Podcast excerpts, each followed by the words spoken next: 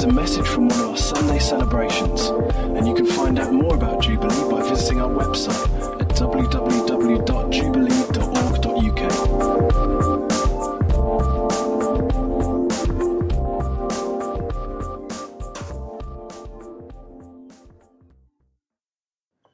Good morning, Jubilee. Good morning. Hello.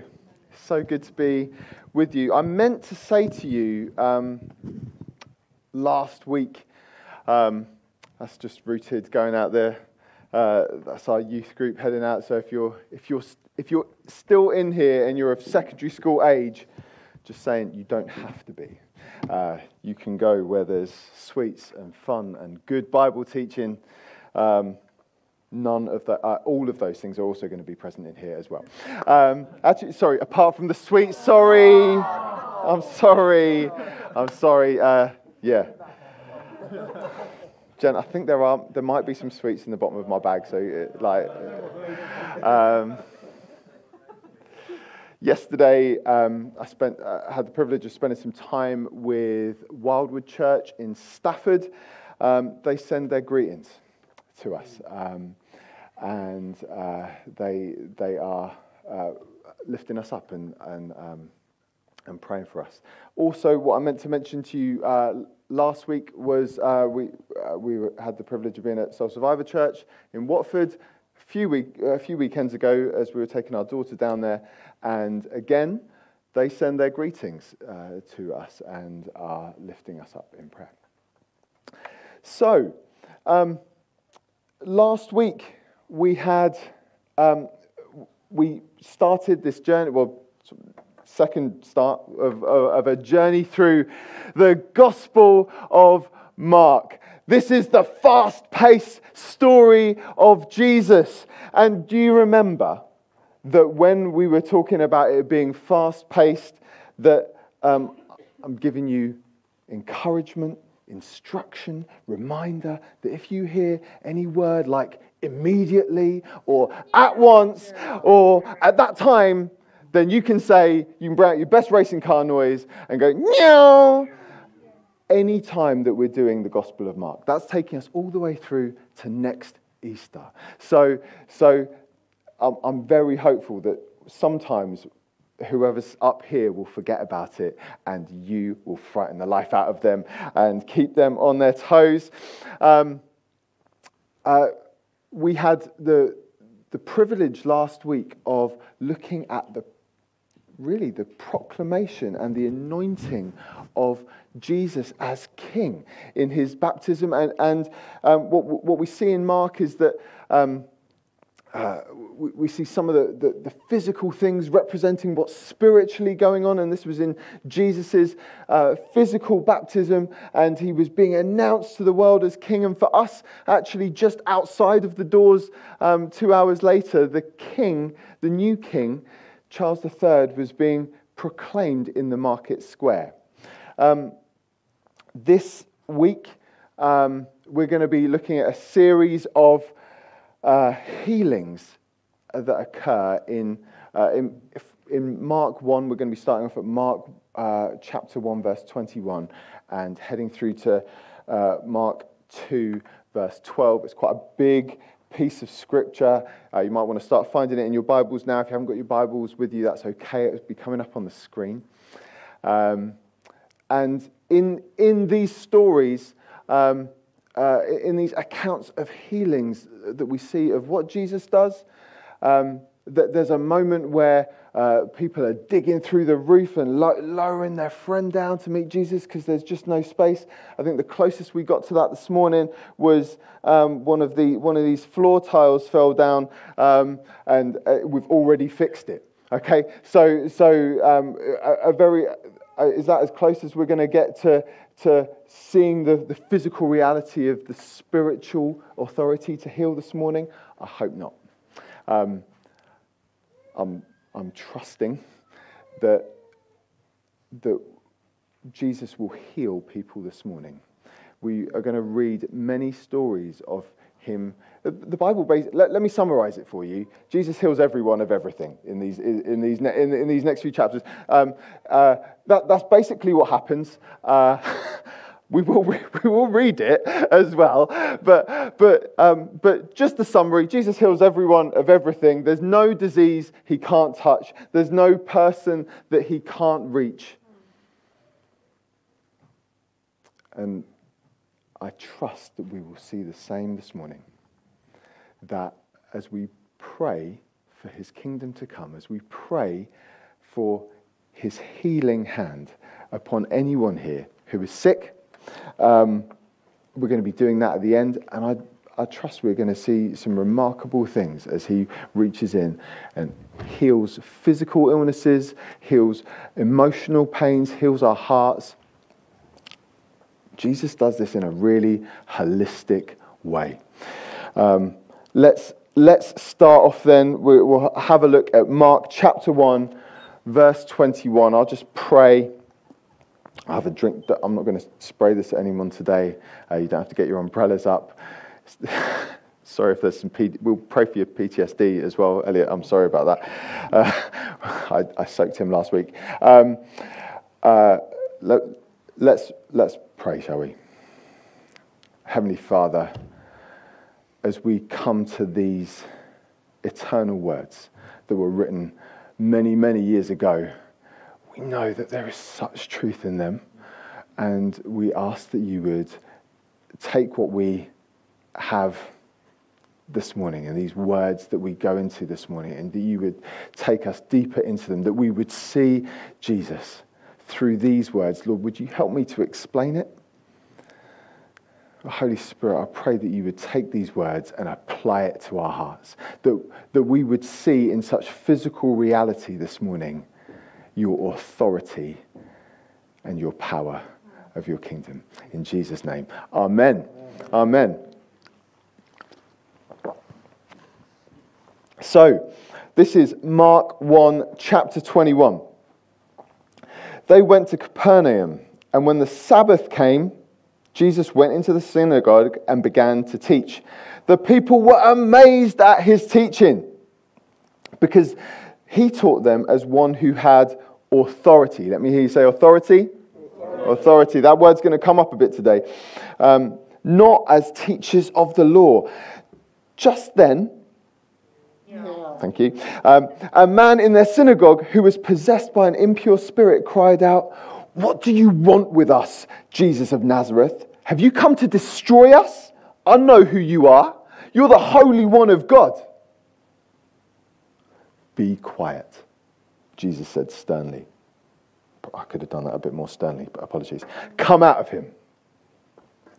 The impure spirit shook the man violently and came out of him with a shriek. The people were all so amazed that they asked each other, "What is this? A new teaching and with authority. He even gives orders to impure spirits and they obey him." News about him spread quickly over the whole region. Well done. Over the whole region of Galilee. As soon as they left the synagogue, they went with James and John to the home of Simon. He's also called Peter. This is kind of Peter's eye view gospel. This is. Simon and Andrew. Simon's mother-in-law was in bed with a fever, and they immediately told Jesus about her. And the fact that Peter would probably have to cook if Jesus didn't do anything about it. So he went to her, took her hand and helped her up. And the fever left her and she began to wait on them. That evening after sunset, the people brought to Jesus all the sick and demon-possessed. The whole town gathered at the door, and Jesus healed many who had various diseases. He also drove out many demons, but he would not let the demons speak because they knew who he was. Very early in the morning, whilst it was still dark, Jesus got up, left the house, and went off to a solitary place where he prayed. Simon and his companions went out to look for him, and when they found him, they exclaimed, "Everyone's looking for you." Jesus replied, "Well, let's go somewhere else, to the nearby villages, so I can preach there also. That's why I've come." So he traveled throughout Galilee, preaching in their synagogues and driving out demons. a man with leprosy came to him and begged him on his knees. He said, "If you are willing, you can make me clean." And Jesus was indignant. One of the translations for this is like, Jesus was gutted for the guy. Like, he was like, just seeing the predicament of this guy, and he was gutted for him. He was indignant. He reached out his hand, touched the man, said, "I am willing. Be clean." Immediately, the leprosy left him, and he was cleansed. Jesus sent him away at once with a strong warning. Yes. He said, "Don't tell this to anyone, but go show yourself to the priest and offer sacrifices that Moses has commanded for your cleansing as a testimony to them." Instead, he went out, began to talk freely, spreading the news, and as a result, Jesus could no longer enter a town openly, but stayed outside in lonely places, yet people still came to him from everywhere. A few days later, when Jesus entered Capernaum, the people heard that he'd come home. They gathered in such large numbers, there was no room left, not even outside the door, and he preached the word to them. Some men bringing to him a paralyzed man carried by four of them. And since they could not get to him, get him to Jesus because of the crowd, they made an opening in the roof above Jesus by digging through it, and then lowered the mat down that the man was lying on. And when Jesus saw their faith, he said to the paralyzed man, "Son, your sins are forgiven."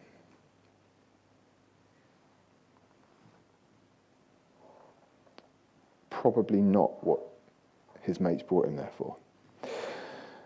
Now, some teachers of the law were sitting there thinking to themselves, "Why does this fellow talk like that?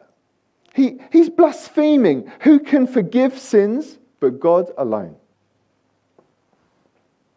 Immediately, Jesus knew in his spirit that this was what they were thinking in their hearts. And he said to them, "Why are you thinking these things? Which is easier to say to this paralyzed man, that your sins are forgiven, or to say, 'Get up, take your mat and walk'? But I want you to know that the Son of Man has authority on earth to forgive sins." And so he said to the man, "I tell you, get up, take your mat and go home." He got up, took his mat, walked out in full view of them all. This amazed everyone. And they praised God, saying, "We have never seen anything like this." All these stories that we've heard start off with, they're just amazing people. Just amazing people. You've probably seen the stories, those kind of early Hollywood movies telling the story of the Western frontier. We call them Westerns, right? Where the law of an established kingdom like Great Britain, like the United Kingdom, which once projected their laws into America, or the established laws of New York on the East Coast, the laws were still there. But the further and further that people went west, away from the established laws, kind of the more distant a memory those laws appeared to be. And who was there in authority to really make sure that people were sticking to the law? You know, these were just small collections of towns in the Western frontier. And there's this common scene, isn't there, where basically no one knows who's in charge. And then in walks this new sheriff. This new sheriff who's applying all the same laws, but it just has a fresh grasp on it. Maybe he's heard about them more recently. Because he's just been appointed, and he's got the power. He's got his Smith and Wesson or whatever firearm they had in the day, and he's got this badge of authority on his lapel. And this new sheriff is in town. applying the same laws, but with a new authority.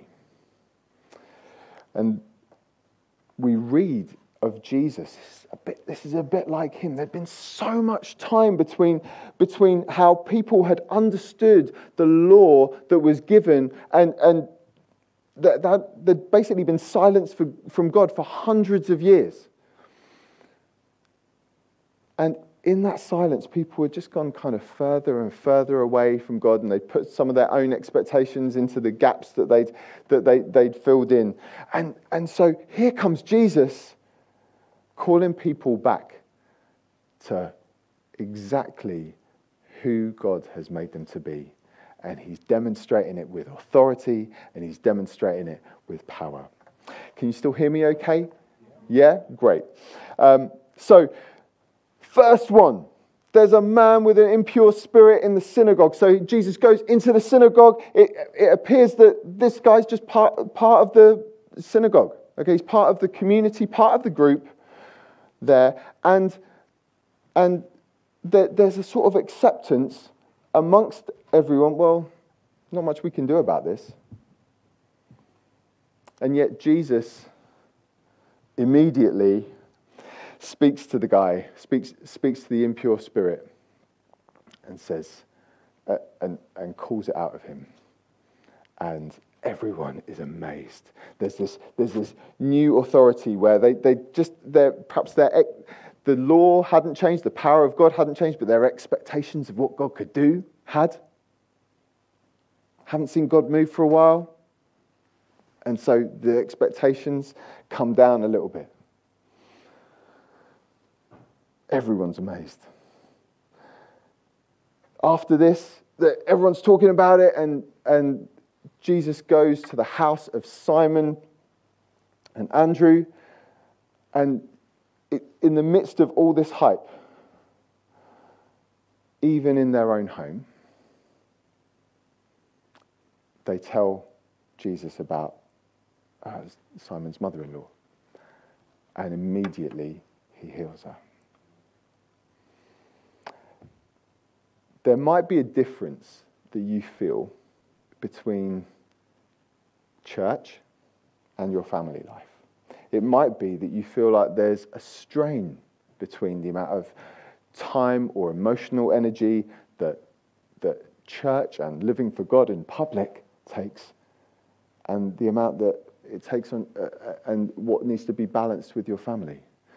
Very clearly here, Jesus says, Simon, I know you're coming after me, you're following me. I care about your family too. I care about what's going on in your own home.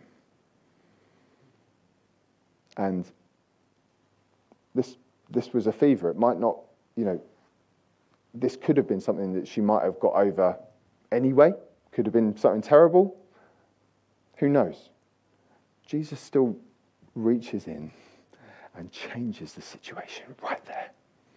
Right there. There's nothing too big. It doesn't have to be someone's totally paralyzed. It doesn't have to be someone who's got leprosy. It can be someone who's not feeling well that day. Someone who's not been sleeping well. Could just be that. He's got power and authority to bring healing and change to that person too. Amen? Amen. Right. So, he doesn't just heal people at church. He might do it in your own home. I've seen Jesus heal in my own home. He doesn't just do it at the big conferences. He doesn't just do it at New Day. And we hear stories about it when people come back. There may well be testimonies to tell this morning, in fact I'm believing for it, of the healing that he brings to us this morning. I'd love us later on to pray for, if you're sick, actually if there's someone in your family who's sick that you'd like to pray for as well, I'd love us to pray for them. If there's anyone here with a problem with the right side of their body, particularly their right hand, right wrist maybe, I'd love to be able to pray for you. We're going to be doing that later on. Let me just let you know. That's what we want to do. That's not the only person that we'll pray for, though, okay? Right, so after this, after we've seen Jesus heal, drive out an impure spirit out of a man, he's healed Simon's mother-in-law, and then he gets up early in the morning, goes out to pray. Jesus goes out to pray when everything's going well. Jesus, Simon and his mates come to him and say, Jesus, what are you out here for? Everyone's looking for you. It's all going well, Jesus. You don't need to come and pray. Yeah, it's all going super good. Well, we're not asking. We don't need to ask God for anything right now. It's fine.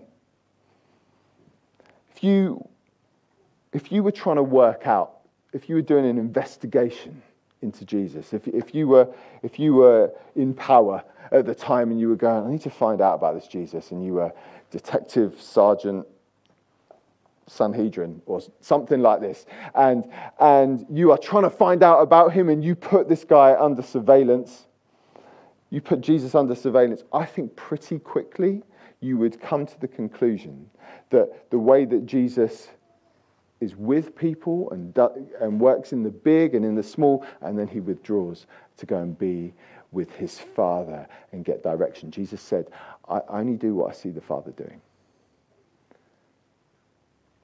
If you were wondering where his power comes from, you'd see that he goes from the big to the small to withdraw, and he's spending time with his Father and Holy Spirit and being empowered and directed. And immediately, Jesus says, let's go somewhere else. That's so I can preach the good news to other villages and towns and cities. That's why I've come. Straight away, God's already been talking to him and saying, well, it's time to move on from here. Let's go. And we come onto this story now of the Bible calls not just a healing but a cleansing, and it's cleansing of a disease called leprosy.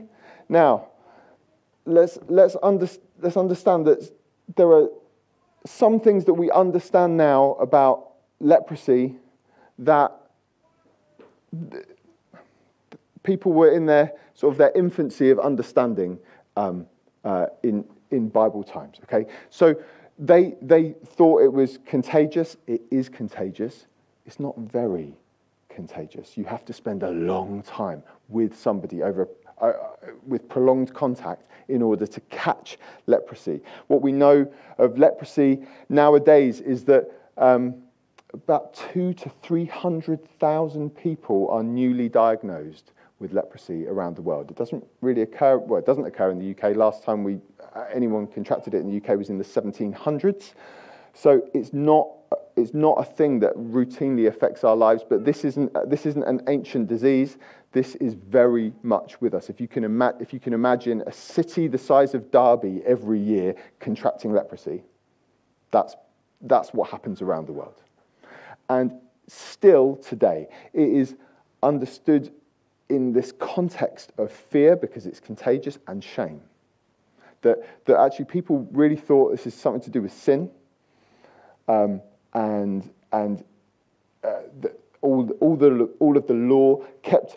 You had to keep people away. One of the things was quarantining people, keeping them out of the city.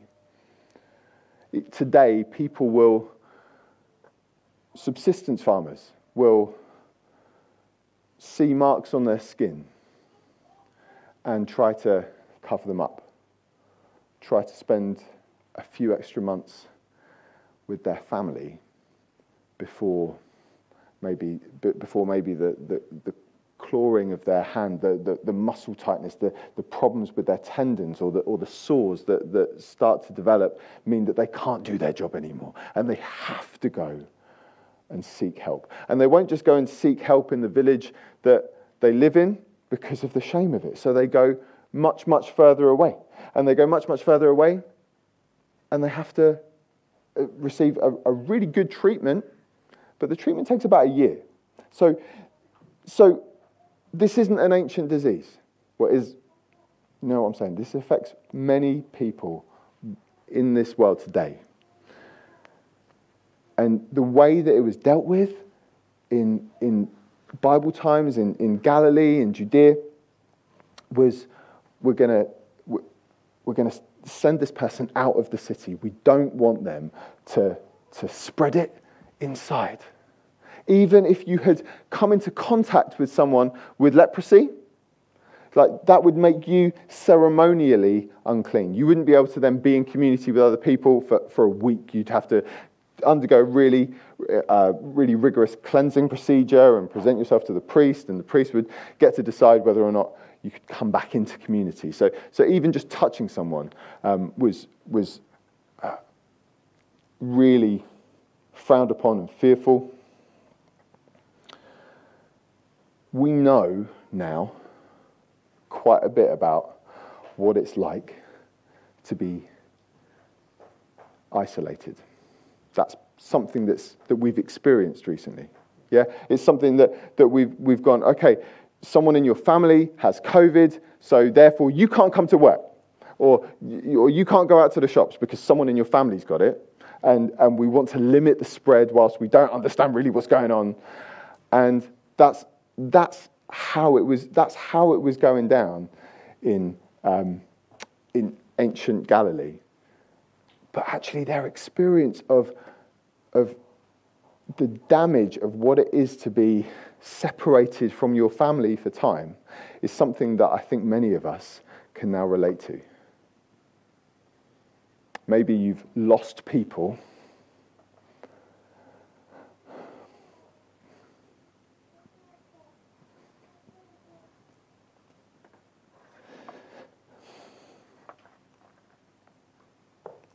Or colleagues.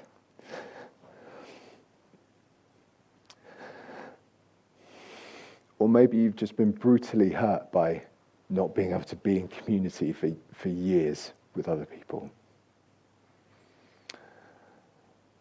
The impact that we've been through on people's mental health is still becoming apparent. Schools nowadays, this term, are going, what is it with our kids?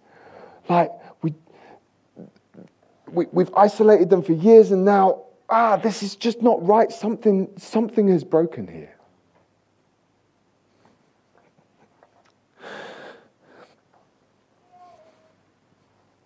If you're willing, you can heal me, Jesus, says the guy. Jesus says, what are you talking about? Of course I'm willing. Of course I'm willing to heal. When we come and pray, we're going to pray in faith, not, oh, if it's your will that you heal me. Of course he is willing. There is so much mystery around this. I don't understand all of the different things that are going on with healing. There's so much mystery around healing. We know that people, not everyone is healed when we pray. But of course Jesus is willing. Of course he is willing. And what we do know is that if we don't pray, there won't be healing. So let's take the opportunity. Yeah, all this guy's asking for is a word of healing from Jesus. And Jesus decides to reach out in love. He decides to touch the man before he's even healed him. He decides to say, of course I'm willing. Touches him and then says, be healed. He decides to become ceremonially unclean.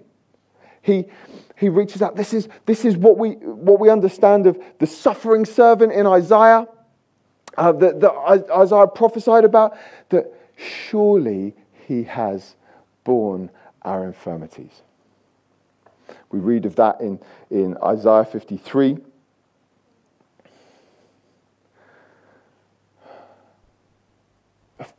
Jesus is willing. Jesus is God. The Bible describes him as, I am the Lord who heals.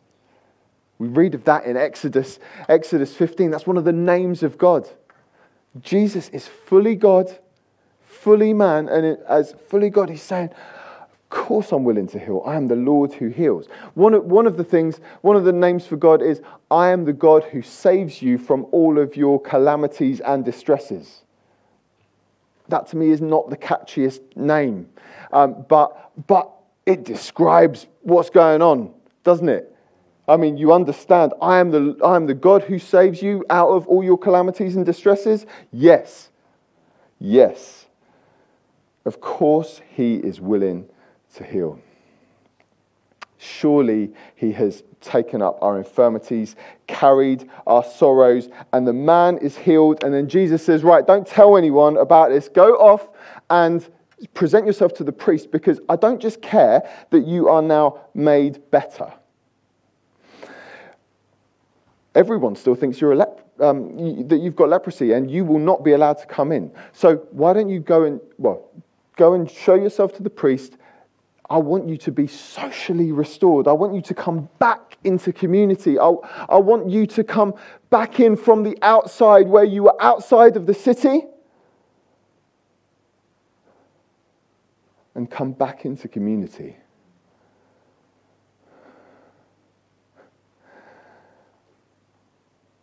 One of the things that we read throughout the Gospel of Mark is Jesus is saying, don't tell anyone. One of the obvious things that Mark tells us right here is just about crowd control.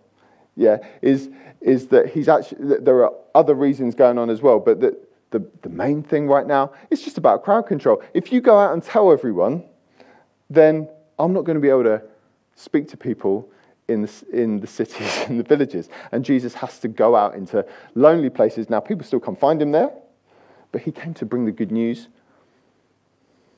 And we get this foretaste now that he's reached out to touch, reached out in love, touched this man with leprosy who's now healed, restored. It gives him everything to be restored back into social community.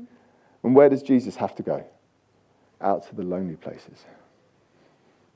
Literally trades places with this man.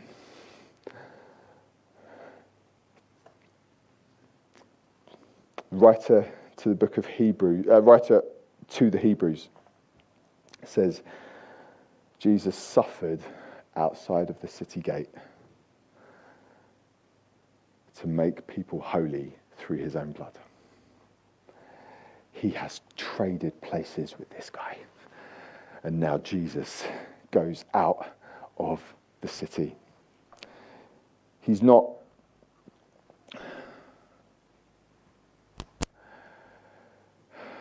This is not someone who just wants to make you better. He wants to make you better, that you might be restored and built into community and be made into a living stone and play your part in his body. There's many other reasons why Jesus might not want to tell people right now who he is. We'll go into those another time, I promise you. But the final healing that we see is Jesus is back in Capernaum. Everyone goes, yes, Jesus, you're home. Everything's been building up now to all the hype's been going, when's Jesus coming back? When's he going to be here? Hey, everyone, Jesus is back. Let's all go over his house or Simon's house or whoever house it was. And we see actually another problem with why Jesus didn't want everyone to know. It's like, crowds literally ruin your roof. Yeah, cost of following Jesus is high. Houses are a blessing. We are meant to leak out the blessings of Jesus. It's very literally going on. Someone's roof is getting torn up. And Jesus has to say, I forgive you. But he also says, I mean, that's not what the guy came for. Like, the guy came because he's paralyzed on a mat, can't move.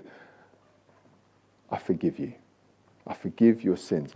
Pharisees are saying, why? Why are you doing this? Why are you talking like this? Who can forgive sins apart from God? Oh, Jesus is saying, that's who I am. I am God. I am the Lord who heals. I'm the God who saves you out of all of your calamities and distresses. I am God. Interestingly, the way he says it, though, is he doesn't say, oh, so that you might know that the Son of God has authority. He says, so that you might know that the Son of Man has authority. So he is describing himself as fully God. I can forgive you. He's also describing himself as fully man. I am the Son of Man. And the Son of Man is a person described in the book of Daniel. We straight out of Daniel 7. And what we read of in Daniel 7 is the Son of Man in this kind of, in this revelation is held up as this exalted, powerful figure in judgment who's working with the Almighty. And Jesus is saying, I'm the Son of Man. And everyone's thinking, Son of Man is here, exalted, in judgment, in power, can end your life. So that you know that Son of Man has the authority to forgive sins, is what Jesus says. He's taken this idea that God is just out here to judge you. That God is just out here to bring an end to it. No. He's saying, so that you know that the Son of Man has the authority to forgive. If you're here today, maybe you're watching online and thinking, I just hope I'll make it through this service without God like bursting me into flames or something like that, because I don't belong here. I'm not good enough. God is taking everything in me to get to this point to be able to come, and I want to see Jesus, but surely he's just going to judge me. Does that look like he's going to judge you when he reaches out to touch the one who's he has to trade places with, to pick up your infirmities and diseases? That is not a God who is going to judge you and leave you high and dry. He's one who's wanting to reach out in love, identify with you, that you might know him and be welcomed into community. We have heard a lot of stories of healing. I just want us to be able to pray for people who need healing now. Adam, are you still around? Are you able to come and, thank you, mate, come and lead us, or play for us as we do. So we're going to have some music going on in the background. Maybe we'll get a chance to sing. I don't know. But what I do know is that God didn't just heal people 2,000 years ago. I've seen that with my own eyes. I've seen it. I've known it in my own body. I know that that when we say, Lord, if you're willing, he's going, of course I'm willing to heal. So I'd love us to pray now for healing. So could we stand? Is that all right? We're going to respond now in prayer, in song, in worship.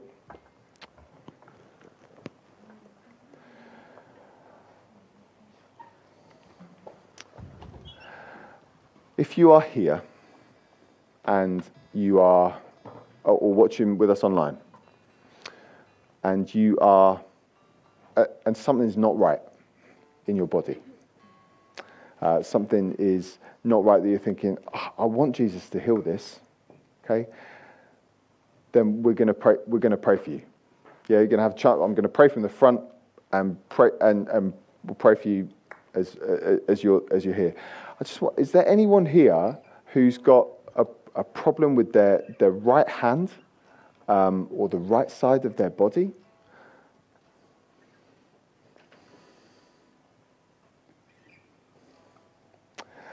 Love to be able to pray. If you're happy to, just if you come up to the front, and I'm sure some of our friends will pray for you. It might not be just this person as well. So actually, there may be others of you who are saying, actually, yeah, that's me, right side of my body. right hand particularly. Yeah, we'd love to be able to pray. I wonder if we could get some people up to pray with you. Please, if you're a member of Jubilee, leaders, if you're a life group leader, or just be ready to pray with one another, please. I'm going to pray now from the front where you are. Okay, so if you have something that is not right in your body, we're gonna pray for that. So why don't you take a hand and put it onto the part of your body that's not right, that you want to be healed, and let's ask God for healing here. So.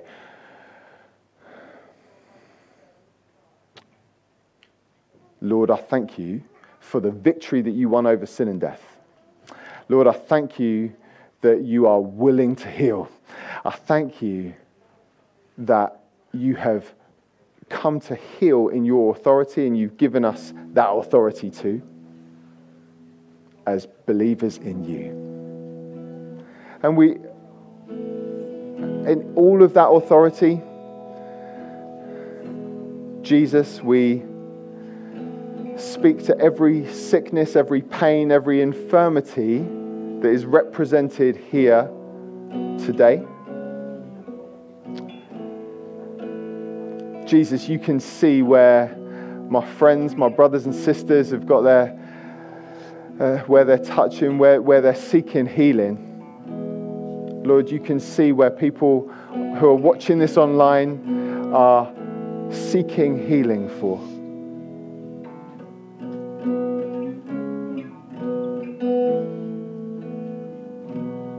And in the great and powerful name of Jesus, which has authority over sickness and sin and death, I speak to that illness.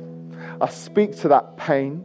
I speak to that infirmity. I speak to the wearing out, and I say, go. In the name of Jesus, get off of them. Leave them now. In Jesus' name, go. You must leave my sister alone. Get out of his body now. Get out of my brother's body. Pain, sickness, you have no place here in this believer in Jesus. You have no pain, no place here in this child of the risen King. Go now in the name of Jesus, and do not come back. And Holy Spirit, we just ask you now, would you come and make all things new? Holy Spirit, we welcome you to come from the top of my friends' heads right down to their feet. Would you come like oil to renew every fiber, every muscle, every tendon, every cell. Would you take it and own it for you? In your name, in your great name,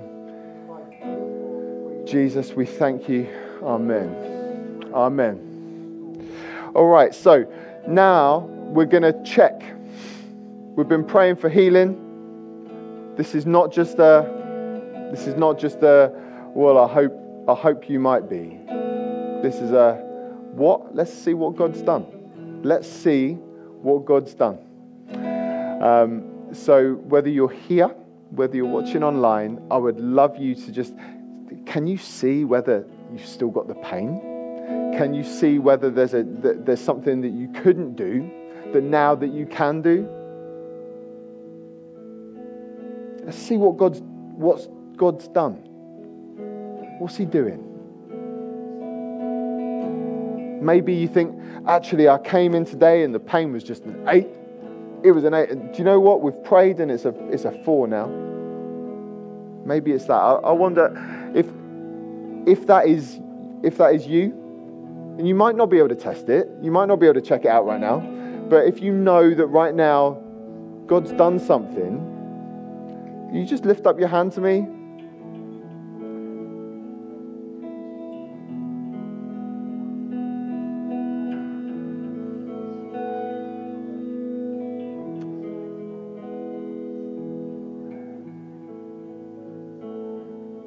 Maybe if you're online, we'd love, if you've got a story of healing, we'd love you to contact us. Or if you're watching on church online, you can contact us directly.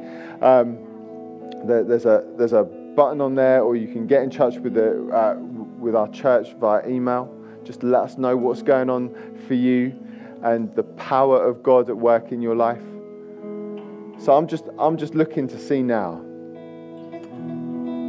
Is there anyone here that's been healed? Is there any difference in what you could do and what you can do now? Look, the roof's coming in already. People are eager to get to Jesus. I don't want you to say if it isn't, we're not in the business of making it up. But we are definitely in the business of celebrating how good he is, right? Amen? Yeah.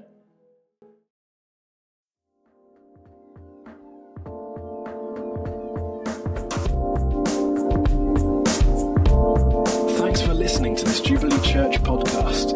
Feel free to check out our website at www.jubilee.org.uk and come along on any Sunday morning.